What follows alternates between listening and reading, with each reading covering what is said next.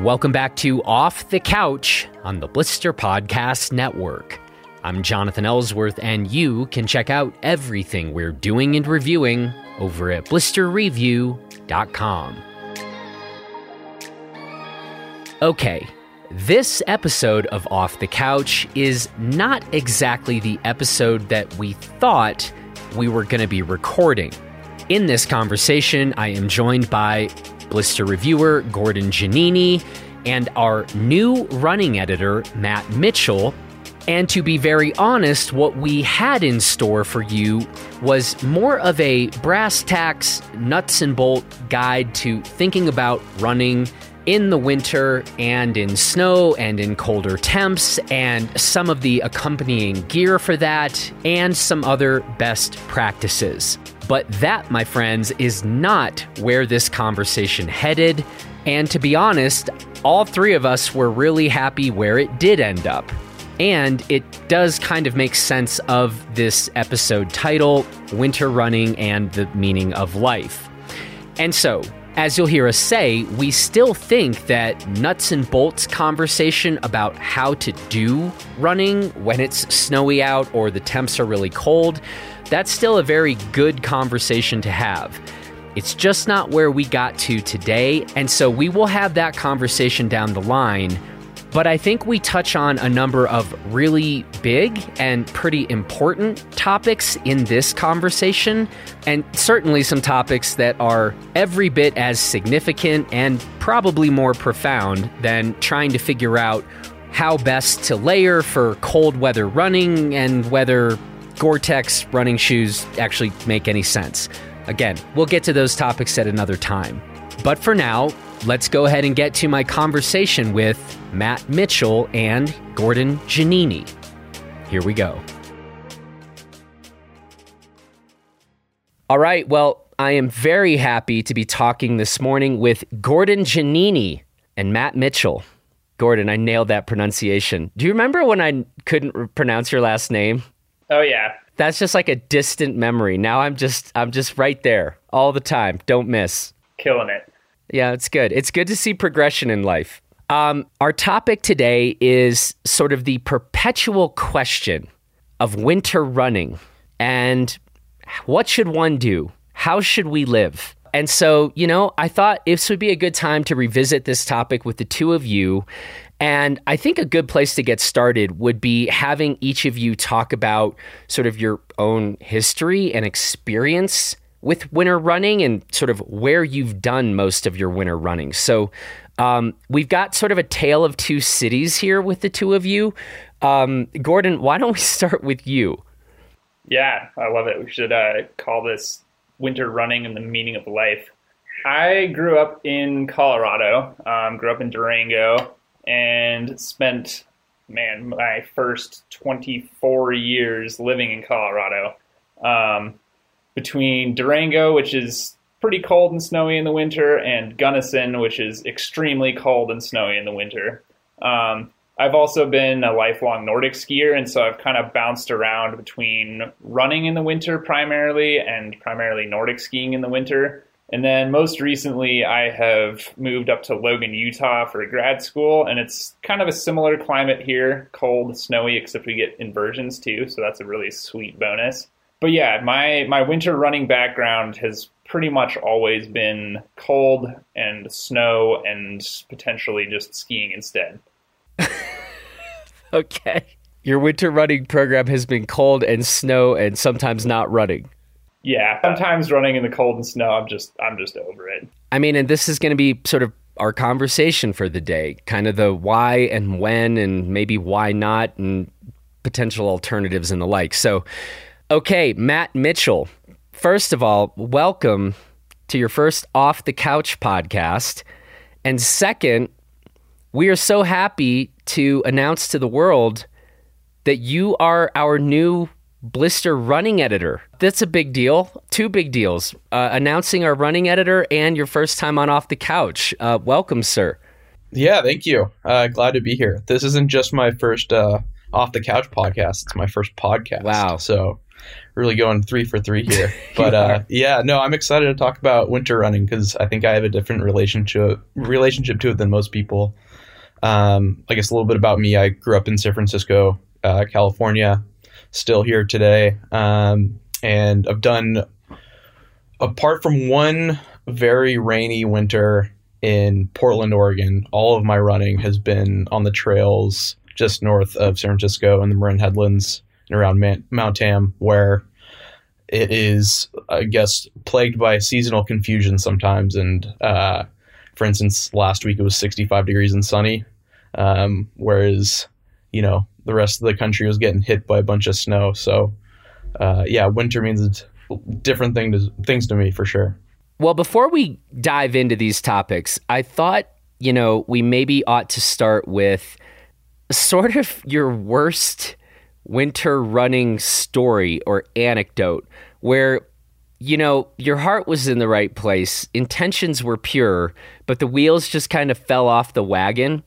Um, gordon my hunch is that you might have more stories than matt. I don't know if i'm right about this but um, you know you just given what we've just learned about where you have lived versus where matt has lived but gordon what do you have along these lines yeah, I mean, I could just say like pick any day running in Gunnison between like I don't know October and March, and most of those are pretty safe bet. Um, but a particularly good one. Um, so this was 2016. I had just transferred to Western as a freshman, second semester freshman. Um, yeah, and so like I said, I grew up in Durango, which is definitely wintry, but when you compare it to Gunnison, it's like kind of the banana belt, honestly. Durango, you get some snow in town. It's like kind of cold sometimes, but the trails are always packed out. You can still kind of go wherever you want uh, in the winter. And so that's what I was used to. And I get to Gunnison, and it's like mid January, depths of winter, you know, probably minus 20 every morning. Um, and me being the uh, overambitious freshman trail runner that I was, I was like, you know, everybody always talks about Signal Peak that sounds really cool. I really want to go run to Signal Peak. And for uh, folks that haven't made it to the Gunnison Valley yet, A, you should. B, Signal Peak is, um, it's like, I don't know, nine miles or so out and back from the Western campus and like 1,500 feet of climbing. And in the summer, it's awesome. Run up there all the time. It's great. In the winter, basically no one goes up there. And so here I am. I'm like, all right, I'll put on some running shoes and like a light jacket because it's winter. I don't want to overdress and like get all sweaty. Um, and I'll leave at like three o'clock. That's plenty of time to do 10 miles before it gets dark. And so I start going up the ridge, and it is like totally untracked, almost waist deep post holing. That might be a slight exaggeration, but at least knee deep. Wow. Rather than rather than taking the intelligent approach and turning around, I was like, I got this. Let's go. Extra extra challenge. So I get all the way up to Signal Peak post holing. It took me like an hour and a half, maybe two hours to go four miles. Oh my god! In the last section, there was like a little crust on top of the snow, so I was actually like crawling up the snow to try and stay on top of the crust. Great. And of course, by this time, it's like starting to get dark. Didn't have nearly enough layers. As soon as the sun goes down in Gunnison in the winter, the temperature just like plummets. So getting very, very cold, and uh, still had to post hole all the way back down to the ridge in the dark. Um, luckily, the moon was out, so I could like see my post holes from the way up and kind of follow him. You didn't have a headlamp. Oh no, no, that would be way too forethought, too much forethought. Yeah, yeah. So I got back to campus at like I don't know 8 p.m. or something. Oh man, just like totally dehydrated and like bonking and frozen. It was yeah, that, that was pretty bad. That was a mistake I only made once. Wow. And what about like frostbite seems like a real possibility in this scenario. Did you escape unfrostbitten? I did. Yeah, luckily. Um and I think mostly because I was like working so hard post holing that I was generating a lot of body heat. But yeah, that like that's one of those things you look back on and it's just like, God, what was I thinking? That was really dumb. That could have been really bad. So that's you're you're a really smart guy. That's definitely the dumbest thing I've ever like heard about you or from you. So, wow. Okay, Matt, I don't know that you can possibly top that, but I'm all ears. Yeah, I don't I don't think I can either, but I'll give it a shot. Um, Yeah, my best winter running story in the Bay Area was a few years ago. Uh, I was over in the East Bay, over by Oakland, and there's some great trails over there, uh, especially in uh, Tilden Park. Um, so I had like a, you know, hour long shakeout on my schedule, and uh, it had rained pretty consistently over the previous weeks. So started off my run, got onto the other side of Tilden, which kind of dips down into um, some nice meadows and a few valleys, and uh, it's all pretty much fire roads over there. And I was running down, and before you know it, I was in the type of mud that you don't get out of. It was like walking through peanut butter. And uh, I forget what pair of shoes I was wearing at the time, but they had pretty deep lugs, and the mud just clung to them like like paper mache. And again, it was like a 60 to 75 minute run. and It ended up taking me like three and a half hours to walk out of there, get back to my house. Um, it was like a seven miler and yeah, very memorable one. But uh, yeah, that's uh, that's when I learned that from about January through April, those trails are off limits just because they turn into to quicksand. Those were two good anecdotes. We had the mud story and the post holing story. So I think that I think we're doing I think we're well on our way to describing the potential joys of winter running. Well, I think with that setup, we're in a good spot here to then just talk about the notion of running year round.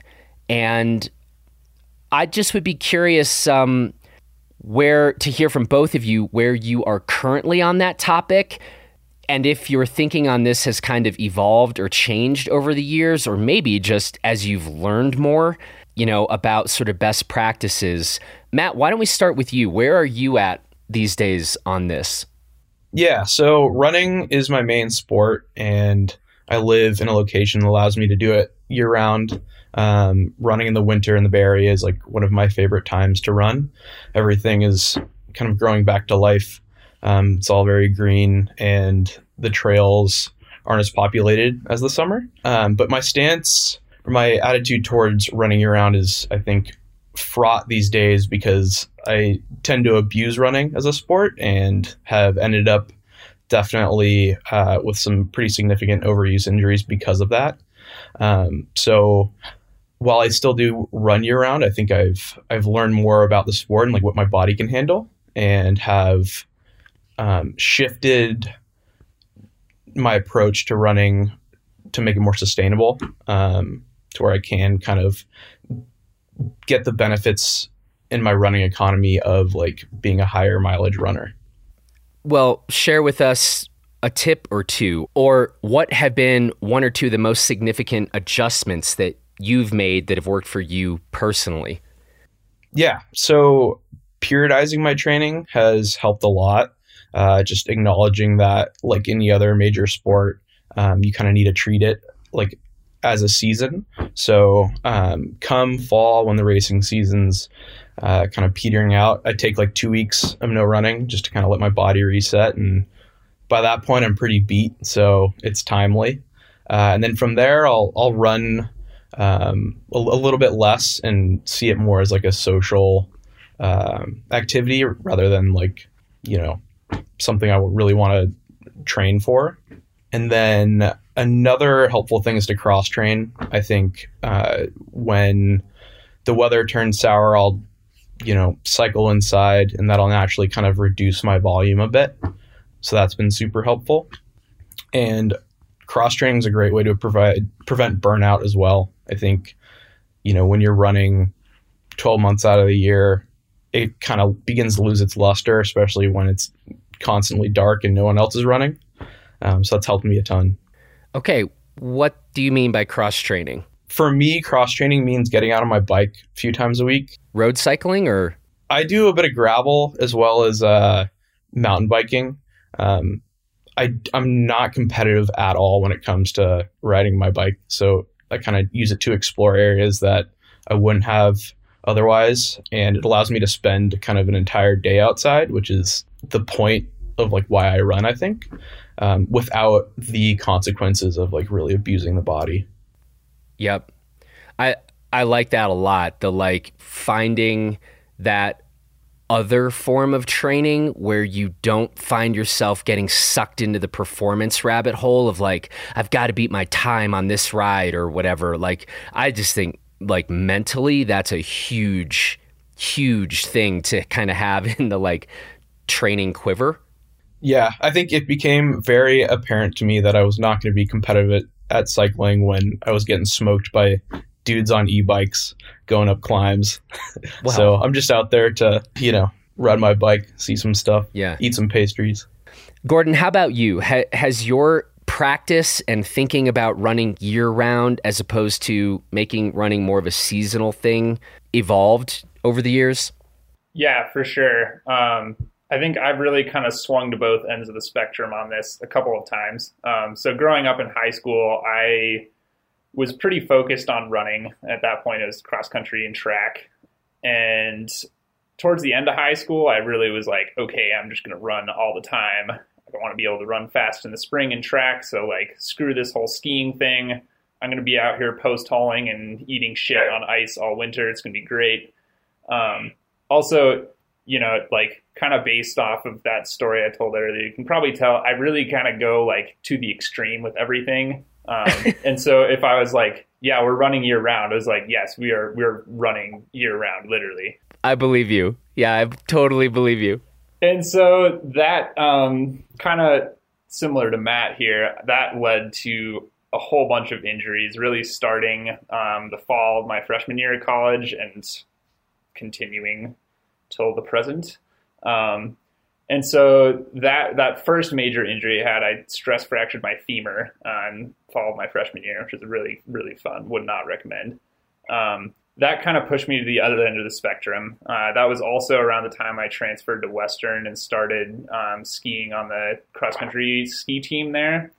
Um, and so that kind of really drove me to the the other end of the extreme where I was like, okay, once you know Thanksgiving rolls around, we're not running anymore. We're skiing and we're going all in with that. And for me, that meant still training really hard all winter, just on skis instead of running, and still racing a lot during the winter because, especially with Nordic, you can actually race, you know, almost every weekend, um, which is dangerous for uh, people like me.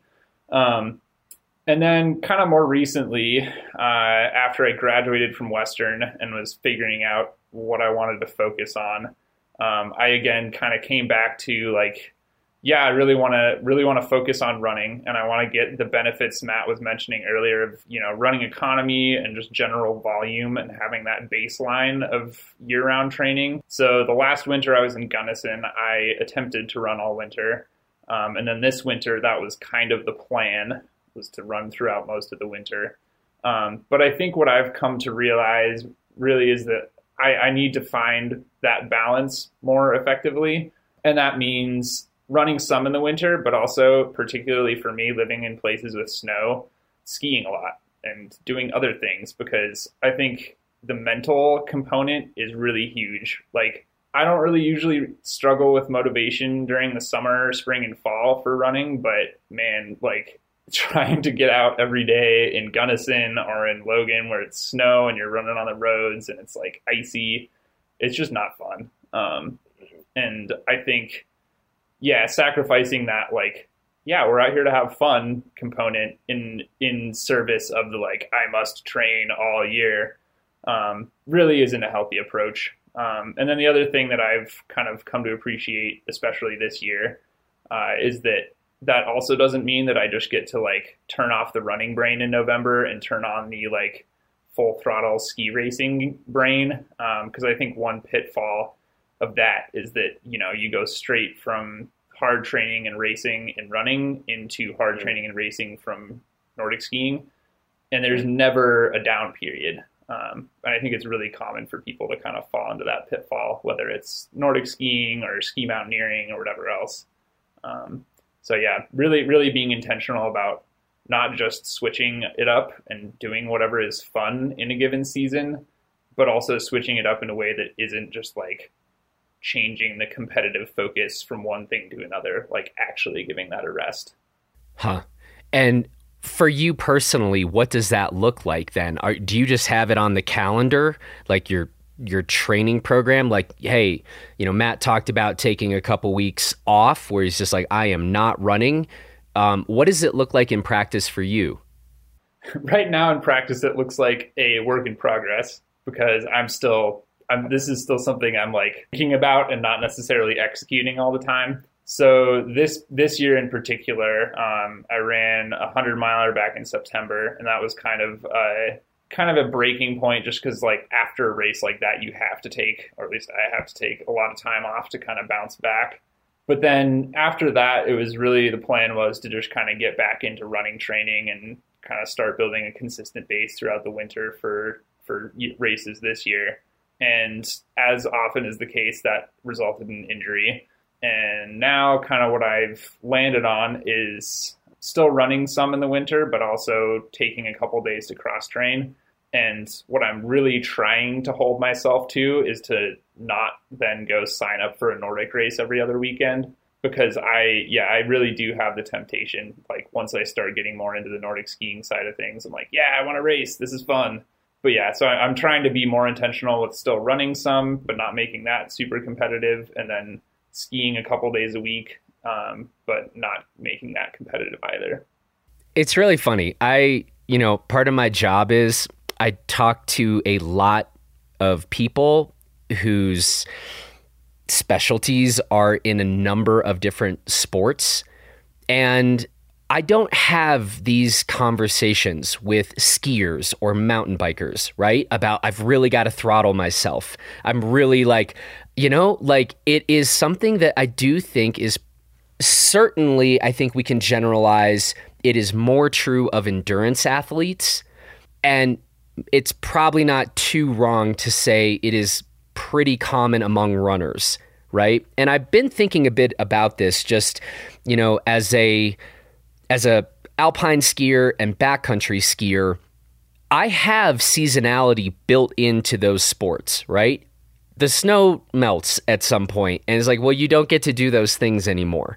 You know, for mountain biking, it's like, well, the snow melts, but the trails are still too muddy to ride, and it's not safe, and you're going to mess up the whole trail system. So we kind of have like the playing field itself is just simply not around year long. Whereas, like, we can always go outside and walk, which is a real close move to then just starting to run. And so I sort of feel bad for those of you where it, we, we talk a lot about identity on Off the Couch, right? And because I also think that this is something that is something a bit unique to runners. But like, what makes you a runner? Or no, no, no, I'm not a real runner and all these things. And I, I, it is it continues to be fascinating to me how this gets chopped up. But like runners, to bring this around, and in some, I think runners are just in a unique and somewhat cruel mental reality when it comes to these activities that you know we love and, and it's all part of like outdoor sports but y'all are dealing with some things that's just a little bit different than a, a you know an alpine skier or a mountain biker. Does this resonate with you guys? Yeah, I, I definitely agree. Um, I think ultra running in particular takes a certain type of personality that you could often hear described as an addictive personality, which I think is a pretty fair assessment and that really gets tied into the whole identity side of things it's like yeah i probably would admit to being addicted to running in a lot of ways um, and then that also gets tied up into my identity as a runner and just as a person generally um, it's like yes i am a runner that is what i do but it's also a big part of who i am um, and so yeah then like having that as kind of a driver it's really tempting to just be like, okay, this is who I am and this is what we're doing all the time. Um, full stop. Like, I think that is a really dangerous tendency and it really results in a lot of burnout and injury. Um, and I, I really think that's part of the reason those things are so common in ultra running. But yeah, I mean, I think where that leaves us is we have to be mature enough to in, you know enforce that seasonality and that uh, yeah like taking that time off on ourselves because the trails aren't just going to go away there's always going to be the option to go out and run and so it, it becomes much more of a an internal struggle to to you know rein yourself in and be okay with that and not beat yourself up and be like oh i'm not a runner anymore because i like skied three times this week um, it's like, no, you're just not an idiot because there's snow on the ground and you should go skiing. Matt, what's your take on this? Yeah, no, I, I think Gordon um, hit it hit it on its head. Um, I think also it's just really difficult to watch yourself lose fitness uh, once you're fit. And anyone that has taken a significant uh, time off from running due to injury or by choice knows like the process of like getting back to where you were can be just so painful. Um, it's one of my fears. So I think it's that like that combined with the accessibility of it, like asking yourself, well, like the sun's out, like why, like why can't I run? Nothing is stopping me. The conditions aren't stopping me. Um, combined to to make running kind of um, very addictive and also um, like high risk. Like that's kind of why so many people get injured doing it. Um, I think like the last report I read was that injury rates amongst runners, regardless of like skill size, are uh, over fifty percent a year. Now, one of the things we haven't exactly touched on is kind of the mental health aspect of this. Because Gordon, hearing you talk about this, I mean, I think for so many runners out there if if somebody listening to this conversation, I can imagine someone being like, "Hey man, running is literally what keeps me sane." So that's great. You guys talking about like back off and run less and go ski or something and it's like you don't understand my world. And I think that's actually a pretty fair and appropriate thing to then bring up. So I don't know, is this have we already said it? It's like yeah, that's how you know, working out in whatever its form functions, I think, for all of us, just maybe to varying degrees. So it maybe does seem, I could imagine somebody listening to this conversation and, and saying, this sounds a little perverse of you guys to just be like, oh, just chill, you know, do something else. And you're like, you don't understand me at all. Let me just pause on that. Thoughts on that? I mean, how how do you or again, have we already said it? It's like you got to just move into some other areas or talk to me about what your experience has been or if you've read things that have kind of helped you figure that element out for this. Yeah, I can I can jump in on that. Um, I think personally, I definitely fall into the category of using running for mental health in addition to just generally enjoying it. Um, and particularly in the past, I've really struggled when I can't run for any reason, whether it's injury or just like, you know, I don't have time a specific day. Um, you know, it makes me anxious, makes me depressed. I don't like it. Um, and I think what I've come to terms with over the course of the last couple years, in particular, um, just with being having so many injuries, um, that was kind of the cue. It's like, okay, something's got to change. Um, and really, I think what it was for me is a kind of a mindset thing where it's like even if I'm running, like there are plenty of people that do run year round and are perfectly healthy and it's fine. And I think the reason that that can work is if you change your mindset from a I'm running always to get better all the time and it's always like, you know, very driven towards a specific endpoint goal. That I think is what really leads to the burnout and the pushing it too far and just like going off the rails and hurting yourself. So I guess what I would say to the the people that are like, yeah, but I need to run all the time is um, you can totally do that, but you need to realize that some of the time you have to do it with the focus being like, yeah, today I'm going to go out and I'm going to jog super slowly and I'm not going to think about X race next summer or like two years from now that I might theoretically do. I'm just going out for a run and I'm terrible at that. but I think, yeah, that's that's kind of where the the ultimate solution lies is in being able to to go for a run and have it just being going for a run and not like turning it into this whole like oh well I should be going harder I should be working harder like uh, I need to be training kind of thing. Matt? Yeah, I agree with that. I think um, it is all about like mindset shifts. Uh, I had to take six weeks off um, earlier last year, or I guess last year, uh, to nurse a, a nagging foot injury. And the first two weeks of no running, even though I was riding my bike, were were tough mentally. Um, but the further away I got from running, the, I found that it was like easier to kind of cope with it. Um, and I kind of just questioned like, why do I like running in the first place? I think it came down to like moving my body like over surface, and you can do that in a, like multiple different ways. So I found cycling accomplished that to a certain extent, um, and was enough to like fill the void that I needed um, from a mental side of things when I was taking a break from running.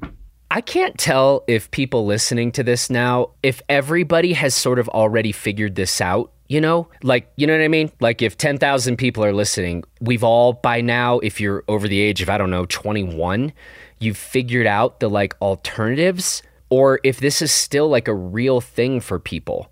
Do you have you have a take on that?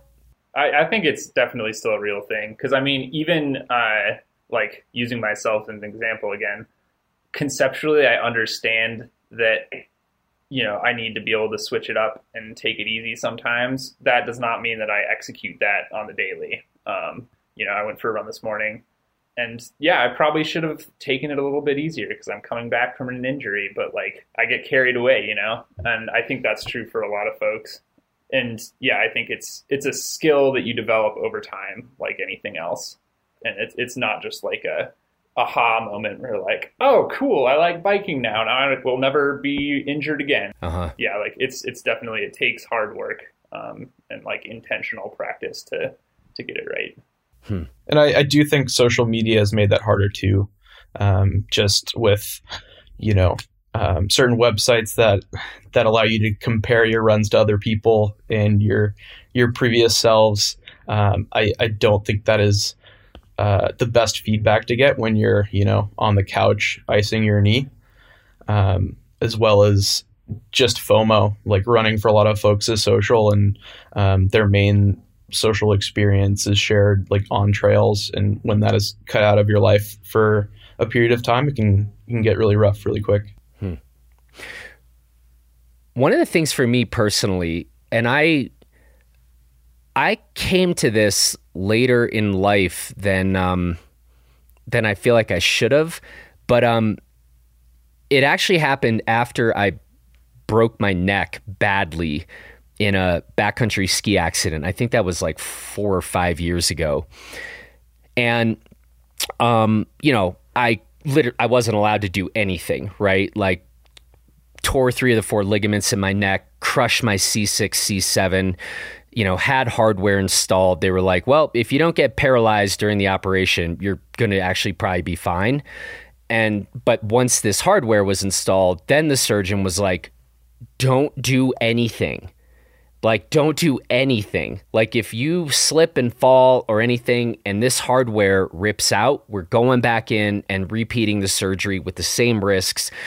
So, I've talked a bit about this, but the literally the only form of exercise I could do was walk.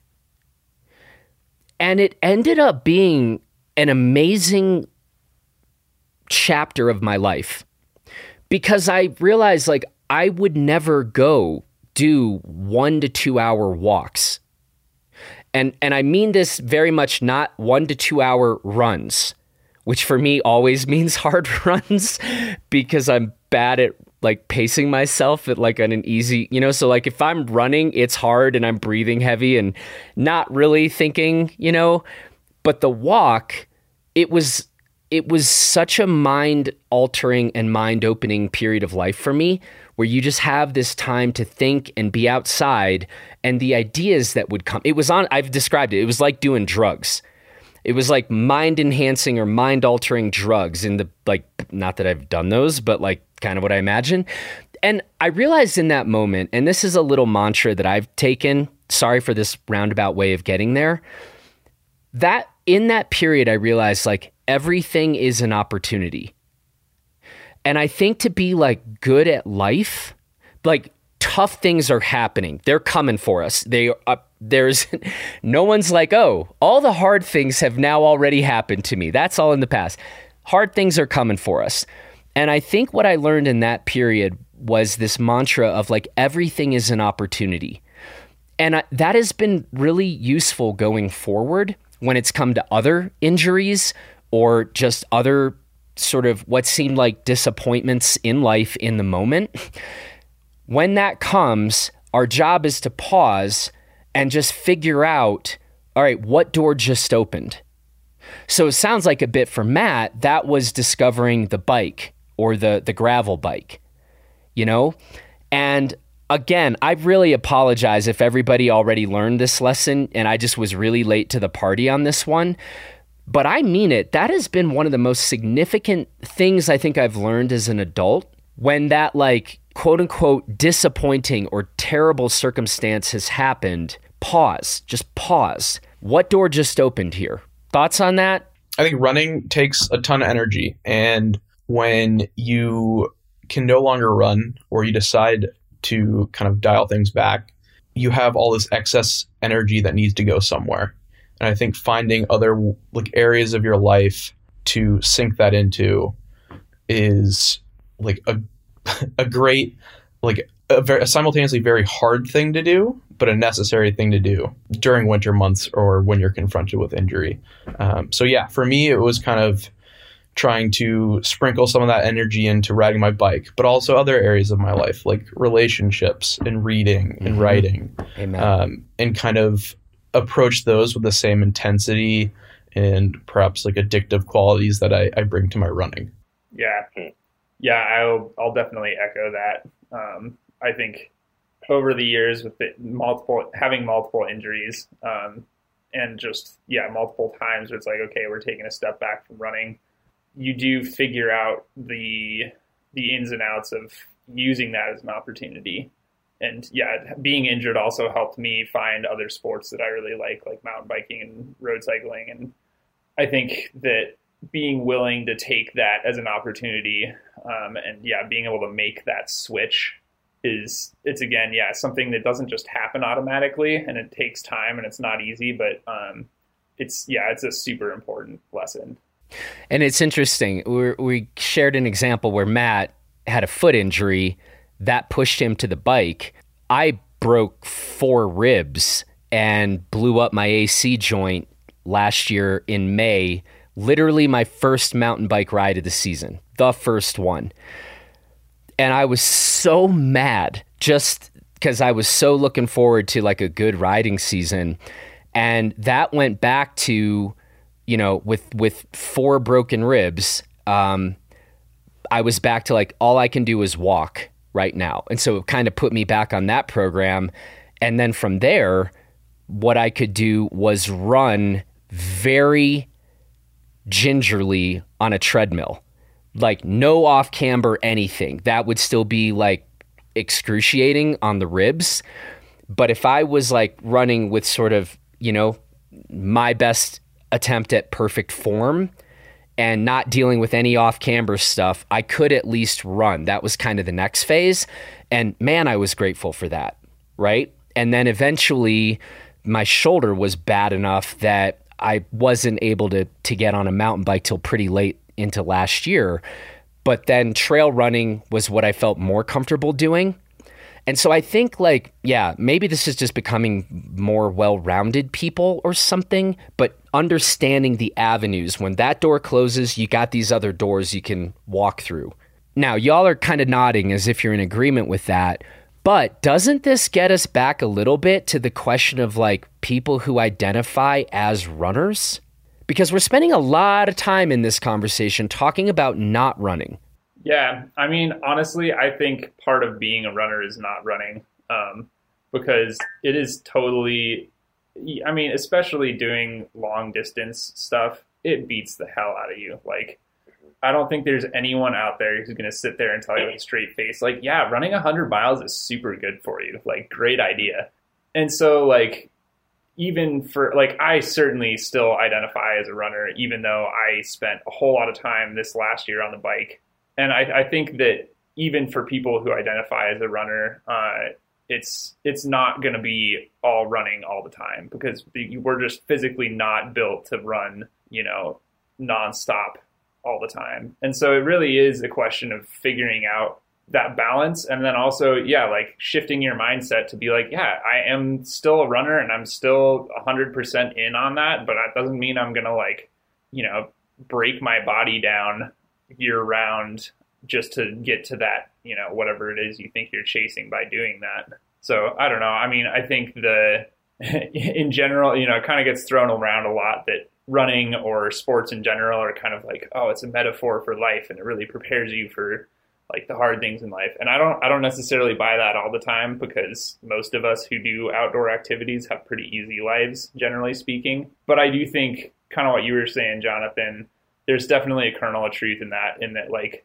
yeah, doing sports and running and things like this is good because it makes us realize that like, yeah, this is something I really want to do, but I also have to like do it responsibly and do it as a well-rounded person. And that means like, yeah, appreciating really small steps like going from walking on a treadmill to running on a treadmill and it means sometimes just not running. Mm-hmm. Matt? Yeah, no, I, I completely agree. I also think that for me at least, I always confront my relationship to running when I feel that it is no longer serving me outside of the time I spend running. Um, ideally, I would want like my identity as a runner and the time I do spend out in the trails to like feed back into other areas of my life. And oftentimes, like I will get so obsessed in like fixated on running that it will detract and that's when I, I like I know I need to take a break or rather reevaluate um, what's going on. Uh, and I think running in winter and a part of running in winter can be to like reassess and reevaluate and kind of give your body and brain a chance to reset. Um, so that's it's kind of what I'm trying to still work on. Uh, I think it gets easier as you have more experience in the sport and you go through injury. It does kind of humble you, but I'll be the first to tell you, like, when I get injured, I'm, I swear off running irresponsibly. I'm never going to run under an eight minute pace. But then three months later, I'm back trying to hammer as hard as I can. yeah. It can be addictive, huh? Yeah. Yeah. I think it's like, it's that feeling, that kind of feeling of like you're kind of constantly on this knife edge between extreme fitness and injury. And to me, like, I get, a, I get a big, like, adrenaline kick from from straddling that. Totally, and I think there's a part of uh, just human nature broadly that's like this feels awesome right now to be like feeling fit and running fast and like you know hauling down this trail or whatever and you know the part of your brain that's like maybe i shouldn't be running 630 pace on a steep rocky downhill on an easy day kind of gets pushed to the back and it's it's yeah it, it's a lot harder to keep that long range focus in the front of your mind. Well, guys, um, this is not where I thought this conversation was going to uh, take us today. As you know, our our agenda was to get into a lot more of some of the nuts and bolts and brass tacks of like winter running and training. But I'm not at all mad about where this conversation sort of took us. I just love these questions of identity and what what I do think is something that is pretty unique to endurance sports and and running. I really appreciate like where we where we went in this one. So let's do this though. We're gonna break for now, um, but let's say that we will come back. And I think we've been talking a little bit off air about you know revisiting just the notion of running and injuries and how maybe that's a bit different from getting injured as a mountain biker or as a skier or something.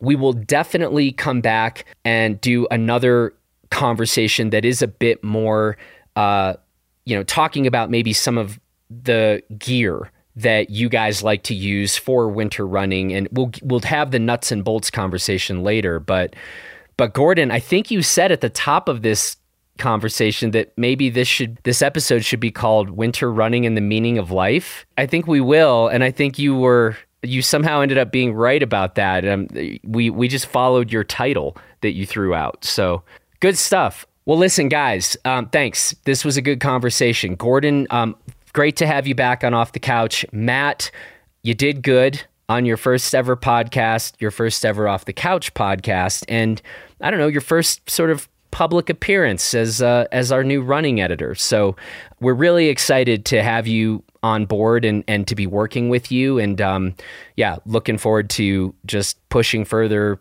everything we've been doing on the running side and just trying to level it up. Likewise, likewise. Thanks, guys. Um, I'll let you guys get going. Um, happy running or not running, as the case may be. And uh, I'm looking forward to circling back with both of you to do a more nuts and bolts of winter running. Can't wait. It's going to be great. All right, guys. We'll talk to you soon. Take care. Well, that's it for this edition of Off the Couch. I want to say thanks to Matt and Gordon for the very good and kind of surprising conversation. Thanks to the strikingly handsome Justin Bob for producing this episode. And thanks to all of you for listening. If you are enjoying these off the couch podcast conversations, we really would appreciate it if you would leave us a nice rating or review in Apple Podcasts. There haven't been a lot of ratings or reviews, so I think our ratio of downloads and listens to reviews is pretty out of whack at the moment. So it would mean a lot to us, especially since a couple of the people who left ratings seem to not maybe have gotten the joke in some previous episodes of Off the Couch. If you've heard all the episodes, shout out Cappuccino Cowboys. Anyway, help us out if you are enjoying the show. And if you aren't, well, man, apologies. Really sorry about that. Anyway, we've got another really good off the couch episode in store for next week. And if you never have before, this would be the week to check out our Gear 30 podcast because we just dropped a conversation about a major new initiative, a new program at Blister called Blister Labs. And we've already got some pretty good ideas for some of the testing of running equipment that we might be taking a look at with this whole new Blister Labs program. So check that out, and we will talk to you again real soon.